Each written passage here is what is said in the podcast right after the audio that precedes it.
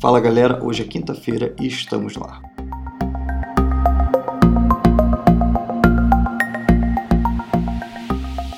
Então esse é o seu novo podcast de tecnologia, que é o de Quinta Tecnologia. Pois é, por mais que tenha esse nome, ele não é um podcast de quinta categoria, viu? De primeira categoria. Meu nome é Matheus Wollmann e seja bem-vindo ao primeiro episódio aqui. Eu imagino que eu vou chamar de episódio 0, porque é o piloto. Não sei ainda como fazer ao certo. O meu objetivo com esse podcast é trazer para vocês as principais notícias sobre tecnologia que está acontecendo durante a semana. Então, vai ser um episódio semanal. Toda quinta-feira vai sair um episódio falando sobre as notícias da semana, beleza? Então, bora para a primeira notícia. Então, galera, vazou mais uma vez o novo Galaxy S20, né? Não sei o certo por que a Samsung vai chamar de S20, porém, vazou no site dela oficial, né? Uma capinha, que é uma capinha cinza com umas bolinhas amarelas ali, bem ridículo, na verdade, né? E... tem alguns rumores falando que vai ser lançado agora o S20, o S20 Plus, né, e o S20 Ultra, né? Então todos vão vir aí com o Snapdragon 865, né, ou aquele processador próprio da Samsung, o Exynos, né, 990, né, e todos irão suportar já a próxima tecnologia de rede, que é o 5G, né? Inclusive está sendo bastante... feito bastante inovação nesse lado aí, né? Os Estados Unidos já tem várias cidades que já tem, a China e o Japão também, né? O problema é que o 5G vai demorar muito para vir para o Brasil porque é muito caro de fazer, né? A diferença do 4G para o 5G, basicamente, em tecnologia, é que o 4G você coloca uma torre gigante, ela vai para várias cidades, né? Enquanto o 5G é necessário vários transmissores dentro de uma cidade só, então vai demorar bastante. E uma das coisas bem bacanas que está vindo nesse celular novo, que a tela tem a taxa de atualização de 120 Hz, a mesma do iPad Pro, né, que é maravilhoso. Não sei se vocês já utilizaram, assim, parece que o celular fica bem mais rápido, fica bem mais... bem responsivo, na verdade, né, porque você passa o dedo e a tela vai. Então, eu acho bem, bem bacana, né? Mas o que impressiona mesmo nos Galaxies novos vai ser as câmeras, né? Então, todos vão ter as câmeras padrões que já tem hoje, né? Aquela câmera tripla e tal. E o modelo Ultra, né? Que é o máximo, ele vai ter um sensor de 108 megapixels com um zoom de 100 vezes. É um absurdo, é um negócio absurdo. Esse sensor, na verdade, de 108 megapixels já existe, é o sensor Isocell Bright HMX, né, que foi desenvolvido entre a Samsung e a Xiaomi. Inclusive tem uma parada bem interessante que a Samsung, né, lá da China, está sorteando para a galera lá no Twitter, se eu não me engano, na verdade é no Twitter, porque na China não tem Twitter, é naquela Weibo, né, que é aquela rede social lá da China lá. Eles estão sorteando 3 celulares da Xiaomi, que é o Mi Note 10, que a gente conhece aqui, e lá na China eles conhecem como Xiaomi CC9 Pro, né, que é esse celular que tem o sensor de 108 megapixels. Então, é a Samsung sorteando celular de outra marca, é um negócio bizarro, né, o capitalismo.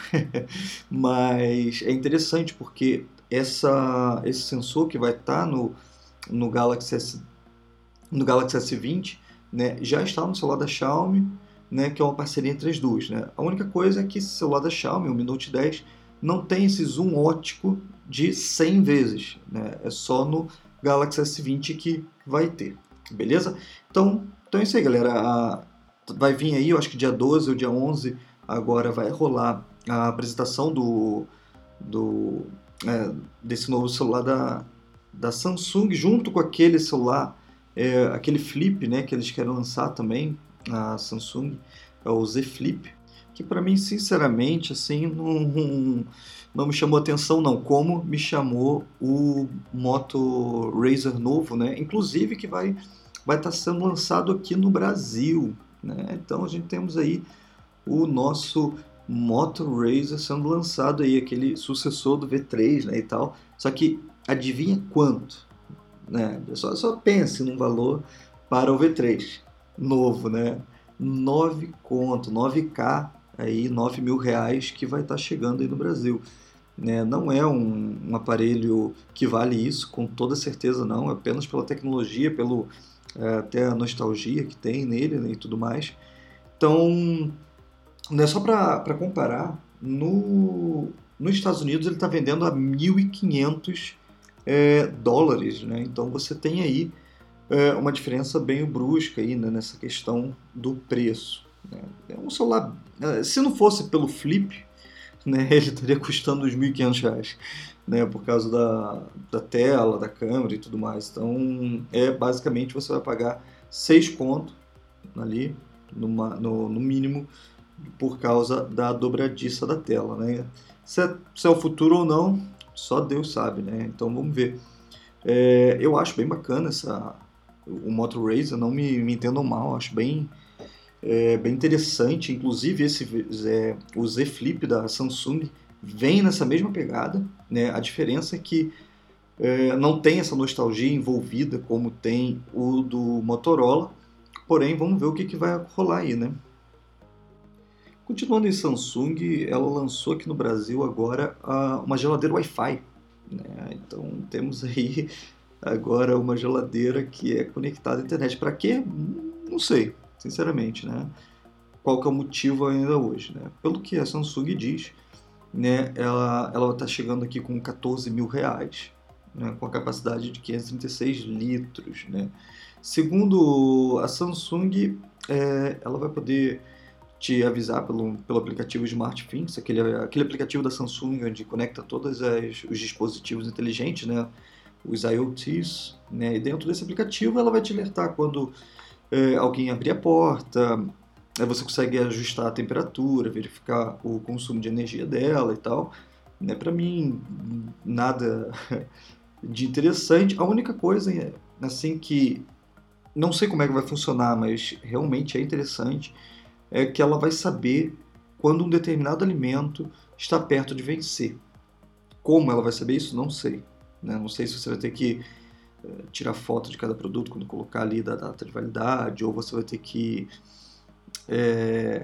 cadastrar o produto dentro do aplicativo, não sei, né? Porém, vamos ver o que vai rolar disso aí, né? Para mim essas tecnologias hoje em dia de casa, né?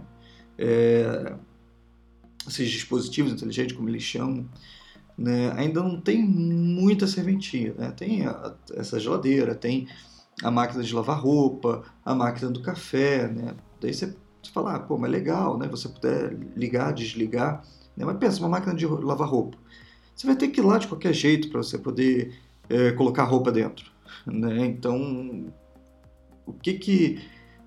qual facilidade a mais você vai ter dentro do aplicativo, né? A única coisa que eu vejo é que nem minha sogra faz, que ela coloca a roupa na máquina de lavar dela, deixa ali de molho, né? E depois, no dia seguinte ou mais tarde, ela liga. Ela poderia ligar pelo aplicativo. Pô, legal, né?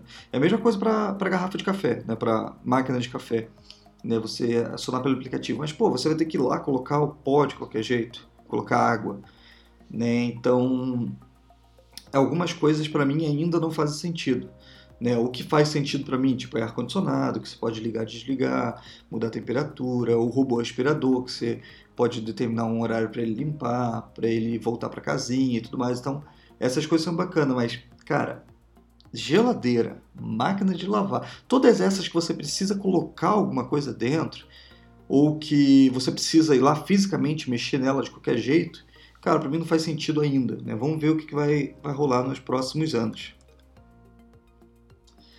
Então, galera, passando para agora para as redes sociais, né? Temos aqui uma notícia, ao meu ver, assim, no mínimo interessante, não sei, que é o do Twitter, que ele vai, a partir do dia 5 de março, se eu não me engano, vai mostrar quando tem um vídeo montagem, né, um vídeo ou uma foto, é uma montagem ou não, né? Isso, para mim, no meu ver, é complicadíssimo, né? Complicadíssimo, porque isso, a gente sabe que o Twitter tem um lado, né, dentro da geopolítica, né, vamos dizer assim, né, sabemos que o Twitter e as outras redes sociais têm lados políticos nisso, né? Então, claro, você afirmar que um vídeo é falso ou não, né, se a gente vivesse no mundo ideal, seria bem interessante.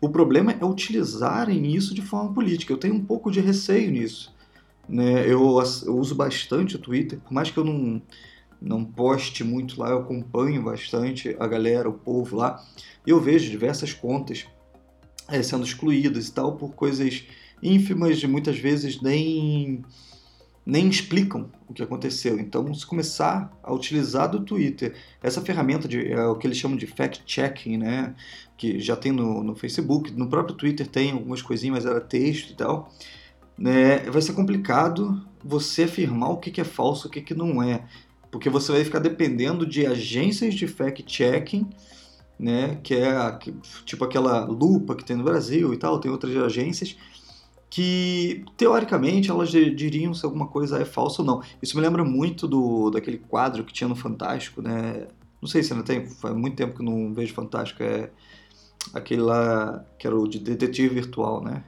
ou que o pessoal do E-Farsas fazem há 300 anos na internet, né, acho que desde quando eu conheço a internet existe o E-Farsas.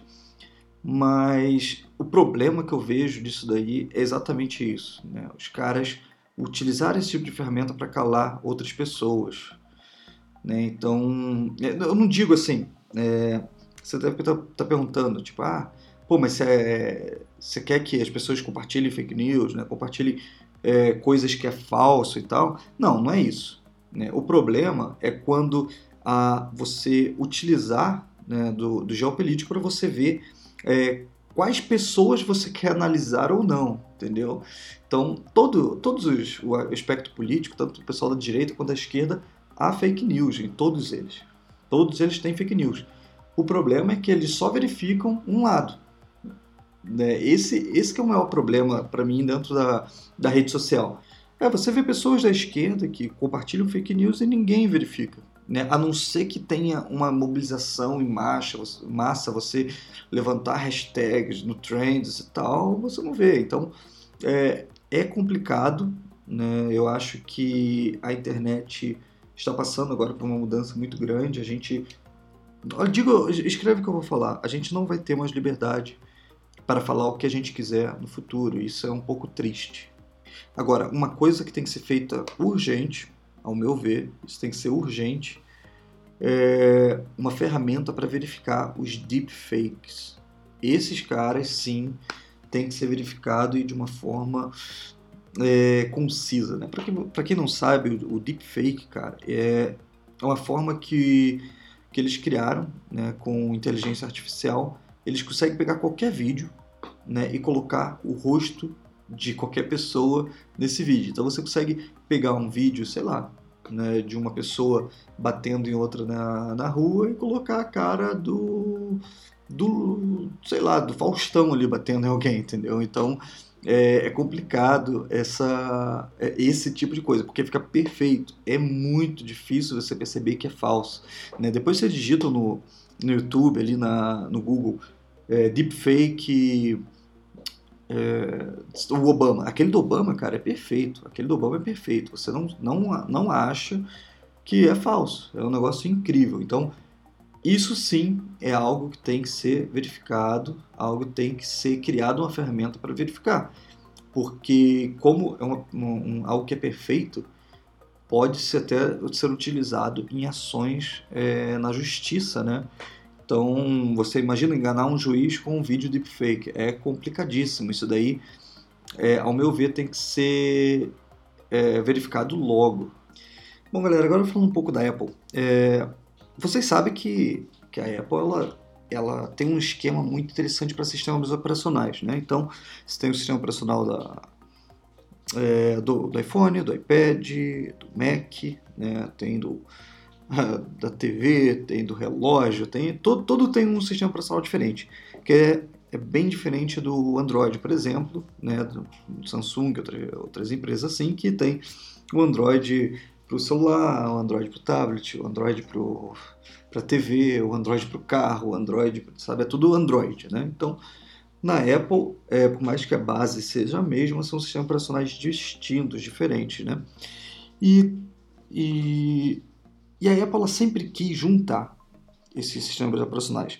Né? Então é o seguinte, não fazer o mesmo sistema operacional, mas juntar entre eles. Então tem continuidade, tem várias outras ferramentas da Apple que você começa a trabalhar no Mac, termina no iPad, termina no iPhone, né? Você faz uma pesquisa pelo HomePod, ele já aparece no seu celular, então esses esquemas são bem interessantes, né?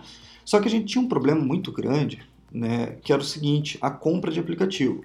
Se você comprasse, tipo, que nem um aplicativo de calendário, né, na App Store, vamos dizer, né? Tinha o Fantástico, né, que era um dos melhorzinhos, assim, mais bonitos. Você comprava no iPhone, né? E você precisaria comprar também no computador. Então você tinha lá, se você quisesse usar o aplicativo no seu celular, no iPad e tal, você tinha que comprar na loja do App Store. E para o Mac você também teria que comprar de novo o mesmo aplicativo para poder rodar no computador, né? E hoje em dia essas coisas estão meio que acabando, porque se você olhar para o Office, por exemplo, o Office você faz o seu contrato do 365, ou você compra mesmo o Office, você tem acesso a ele na nuvem, tem acesso no iPad, tem acesso no Windows, no Mac, qualquer lugar que você instale, você digita o seu usuário e sua senha, você tem acesso. E isso é bem interessante de perceber, porque se você começar a reparar, eu creio que daqui a um tempo no futuro a gente não vai mais comprar software, né? A gente vai pagar uma mensalidade por ele, né? É o que eu acredito que vai acontecer, mas enquanto isso não chega, a Apple essa semana liberou, né, que para os desenvolvedores vai começar para o cliente final a partir de março, um sistema na qual você compra um aplicativo no iPhone ou no Mac, você tem acesso ao mesmo aplicativo na outra plataforma. Então se você compra um jogo, né, por exemplo, no iPhone, você tem acesso a esse mesmo jogo no computador, né, ou no iPad, ou em qualquer outro lugar dentro do ecossistema da Apple, que ele também esteja disponível. Isso é muito legal, isso é muito interessante, porque você não precisa comprar duas vezes o mesmo produto. É uma das coisas que eu sempre criticava, né, dentro do mundo da tecnologia, na verdade, porque eu teve uma época da minha vida que eu estava um ano com iPhone, outro ano com Android, outro ano com iPhone, então eu comprei um aplicativo no iPhone, eu tive que comprar de novo no Android, daí eu pensava, pô, mas não faz sentido, eu acabei de comprar por aquele aplicativo, né? Então, esse é o primeiro passo, claro, dentro do ecossistema da Apple, mas já está mudando alguma coisa. Eu gostaria muito que isso se expandisse, que nem falei do exemplo do Office, que você compra o Office, você instala em qualquer lugar, né? Porque muitas vezes você tem um iPhone, mas tem um tablet da Samsung, ou o contrário, né? Você tem um Android, mas você tem um iPad do lado, aí você tem que comprar o mesmo aplicativo duas vezes, fica meio, não sei, assim, eu sei que são duas plataformas diferentes, são duas coisas diferentes, mas é o mesmo aplicativo, querendo ou não, né? É a mesma coisa como se fosse, tipo, não sei, você assinar o Netflix, mas ele só funciona no seu computador. Se você quiser ver o filme pelo seu celular, você teria que comprar de novo, entendeu? Para mim não faz muito sentido, né? Então que bom que a Apple está andando nesse caminho, né? E eu gostaria muito de ver as outras empresas fazendo a mesma coisa e quem sabe no futuro a gente poder linkar os dois sistemas operacionais, né? E continuando na Apple, ela acabou de divulgar os seus resultados, né, essa semana passada, os resultados financeiros do último trimestre do ano passado, né, ou primeiro trimestre fiscal desse ano. A Apple é meio louca. O primeiro trimestre fiscal desse ano é o último trimestre do ano passado, né? Então, é basicamente o trimestre que vai até o Natal, né? Então, lembrando que nesse mesmo trimestre, a gente teve o Black Friday, nós tivemos o Natal, tivemos também o lançamento de alguns aparelhos. É sempre o maior trimestre do ano, né? Então, o ano é dividido em 4 trimestres e esse do último é o mais, sempre é o mais lucrativo para a empresa, né? E esse ano tivemos um faturamento recorde pela Apple, né? E ela faturou 91,8 bilhões de dólares, então praticamente 92 bilhões. Foi uma cifra bem acima da expectativa deles, que a expectativa estava entre 85 bi a 89 bi. Então nós tivemos ali, se a gente pegar o melhor resultado, tivemos praticamente 3 bilhões a mais, né, da expectativa, e o lucro dela foi de 22 bilhões. Né? É um lucro bem alto e bem...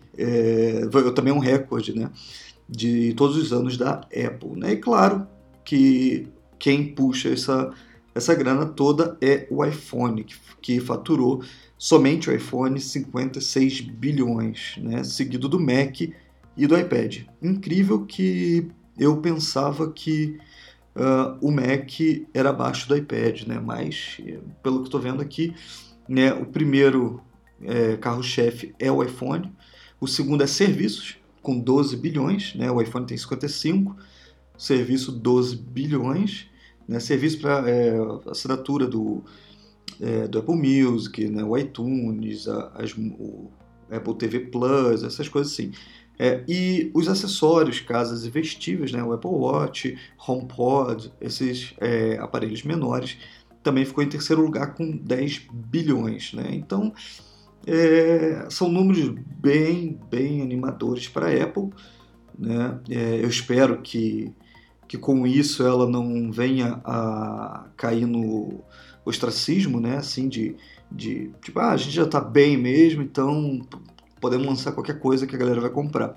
Né? Espero que eles tenham esse profissionalismo de não pensar dessa forma. Né? E por outro lado, né, os resultados fiscais da Alphabet, a dona do Google, decepcionaram um pouco. Né? E o maior problema dele é o YouTube.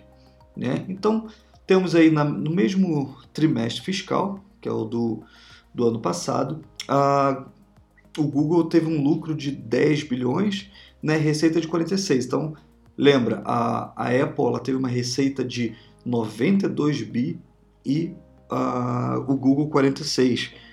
É basicamente a metade, né? Então, a gente consegue perceber o tamanho da Apple nisso aqui. Né? E né, eles tiveram um crescimento apenas de 17% em relação ao mesmo período do ano 2018, né? E isso está abaixo do que eles esperavam. Né? Então, nós tivemos aqui um crescimento abaixo do que os especialistas estavam esperando. Né? Isso daqui... gente, vou te falar uma coisa. Né? É muito dinheiro. É muito dinheiro isso. Né? Por mais que esteja abaixo do que eles esperavam, não foi algo tão abaixo, né? E pelo que o pessoal está dizendo, o problema maior foi o YouTube, né? Ele registrou um número bem inferior ao esperado, né? Então, ele teve uma receita de 15 bilhões, né? 15 bilhões de dólares, apenas em anúncios, e foi bem abaixo dos 25 bilhões que eles estavam esperando. Então, foi algo aí em torno de quase a metade do que eles estavam esperando. Isso foi bem frustrante para eles, né? E falando em Google, né, nós temos um debutante na família Google esse ano, que é o Google Maps. Está fazendo 15 aninhos aí, está virando uma mocinha agora. Né? E temos algumas novidades aí para o Google Maps. Né? Ele está mudando o visual, nada muito drástico. Ele mudou a logo, botou umas abas ali embaixo. Né? Então, reorganizar de uma forma melhor para eles lá agora temos 5 abas ali: o explorar, dia a dia, salvos, contribuir, novidade, né? O explorar todo mundo já conhece, aquele lá que ninguém usa na verdade, né? Que fornece lá atrações locais, né? Restaurantes, casa de show, né? Ele basicamente fica mostrando ali o que tem na cidade para fazer, né? Se alguém usou isso daí alguma vez, por favor, me fala, porque eu realmente nunca utilizei. Eu sempre uso o Google Maps quando eu preciso ir para algum lugar. Essa é a verdade, né? Agora temos também a aba do dia a dia, onde ele mostra a melhor rota sempre da sua casa para o trabalho, né? Ou para algum outro lugar que você costuma ir sempre. Né? Finalmente, agora temos a aba salvos, né? Se você queria ir para um lugar salvo, você tinha que apertar no menu na lateral, tá? Era mais complicadinho. Agora tem uma aba lá embaixo pronta para ele. Então você consegue salvar todos os locais que você vai, né? E ali você consegue ir mais rápido, né? E agora também temos a aba Contribuir. Essa daqui é uma aba bem nova, né, na verdade, para a plataforma, porque, não sei se vocês conhecem meio a história do Google Maps, eles começou realmente, literalmente, com um mapa. Era um mapa, se você pegar lá o primeiras versões e tal, era basicamente um mapa, você te mostrava como ir, né, até o lugar. Só que eles estão mudando isso, né? Não sei se você começou a reparar, mas o Google Maps, hoje em dia, é tudo menos mapa. Né? Hoje em dia, eles estão querendo transformar basicamente num sistema de avaliações de locais, né? Então, se você quiser ir para algum restaurante, algum lugar, e você quer dar uma olhada como é que é esse lugar, antes de você ir, você acessa o Google Maps, digita o número do restaurante, lá tem todas as informações que você precisa, né? Então, tipo, é diferente de um Waze da vida, que ainda é um sistema de mapa, um sistema de navegação GPS, né? Porque o Google Maps, ele agora está se transformando numa espécie de guia local, né? Então você consegue informações sobre o trânsito, sobre transporte público e tudo mais, né? E também consegue informações sobre os locais, todos os locais, hora de fechamento, hora que abre, hora que fecha, qualidade da comida, qualidade do atendimento, né? Até você consegue avaliar tudo. Se quiser avaliar um posto de gasolina, você consegue avaliar, né? Esse que é o esquema deles, né? E uma última novidade da nova versão do Google Maps é que agora eles, em algumas cidades, está mostrando o transporte público em tempo real, né? Então, no Brasil, a gente já tem 60 cidades, né? Algumas delas são de Brasília, Salvador, Niterói, Natal, Guarulhos. Tem várias cidades, né, onde você consegue informação do transporte público em tempo real. Algumas dessas cidades eles conseguem através da própria prefeitura, né, que nem aqui em Curitiba, eles não têm ainda no Google Maps, mas eu sei que a prefeitura tem um sistema de GPS dentro de todos os ônibus da cidade, na qual você sabe exatamente onde que aquele ônibus está naquele momento, né? Só que, por burocracia, até hoje não liberaram muito pra gente. Alguns anos atrás, aqui em Curitiba, imagino que uns 4 anos atrás, tinha um aplicativo da própria Urbs, né, que é a empresa de transporte aqui de Curitiba. Esse aplicativo não funciona mais, gente, uma pena, mas esse aplicativo ele realmente mostrava para você onde estava seu ônibus em tempo real, né? Era bem interessante, um aplicativo bem feio, bem bosta, mas ele funcionava nesse ponto, né? Então era bem interessante, né? Eu não sei por que a prefeitura ainda não deu esse espaço para as empresas de terceiro, né? Porém, o Google também está fazendo um sistema que não precise mais da prefeitura. Ele reconhece dentro, né, Google reconhecer, né, parece que a gente está vendo um Big Brother, né? E ele sabe que você está dentro de um ônibus por alguma razão, não sei como é que eles descobrem isso, e com o seu GPS do seu celular ele informa as outras pessoas, né? Assim, é um Google, né, cara? É o Google.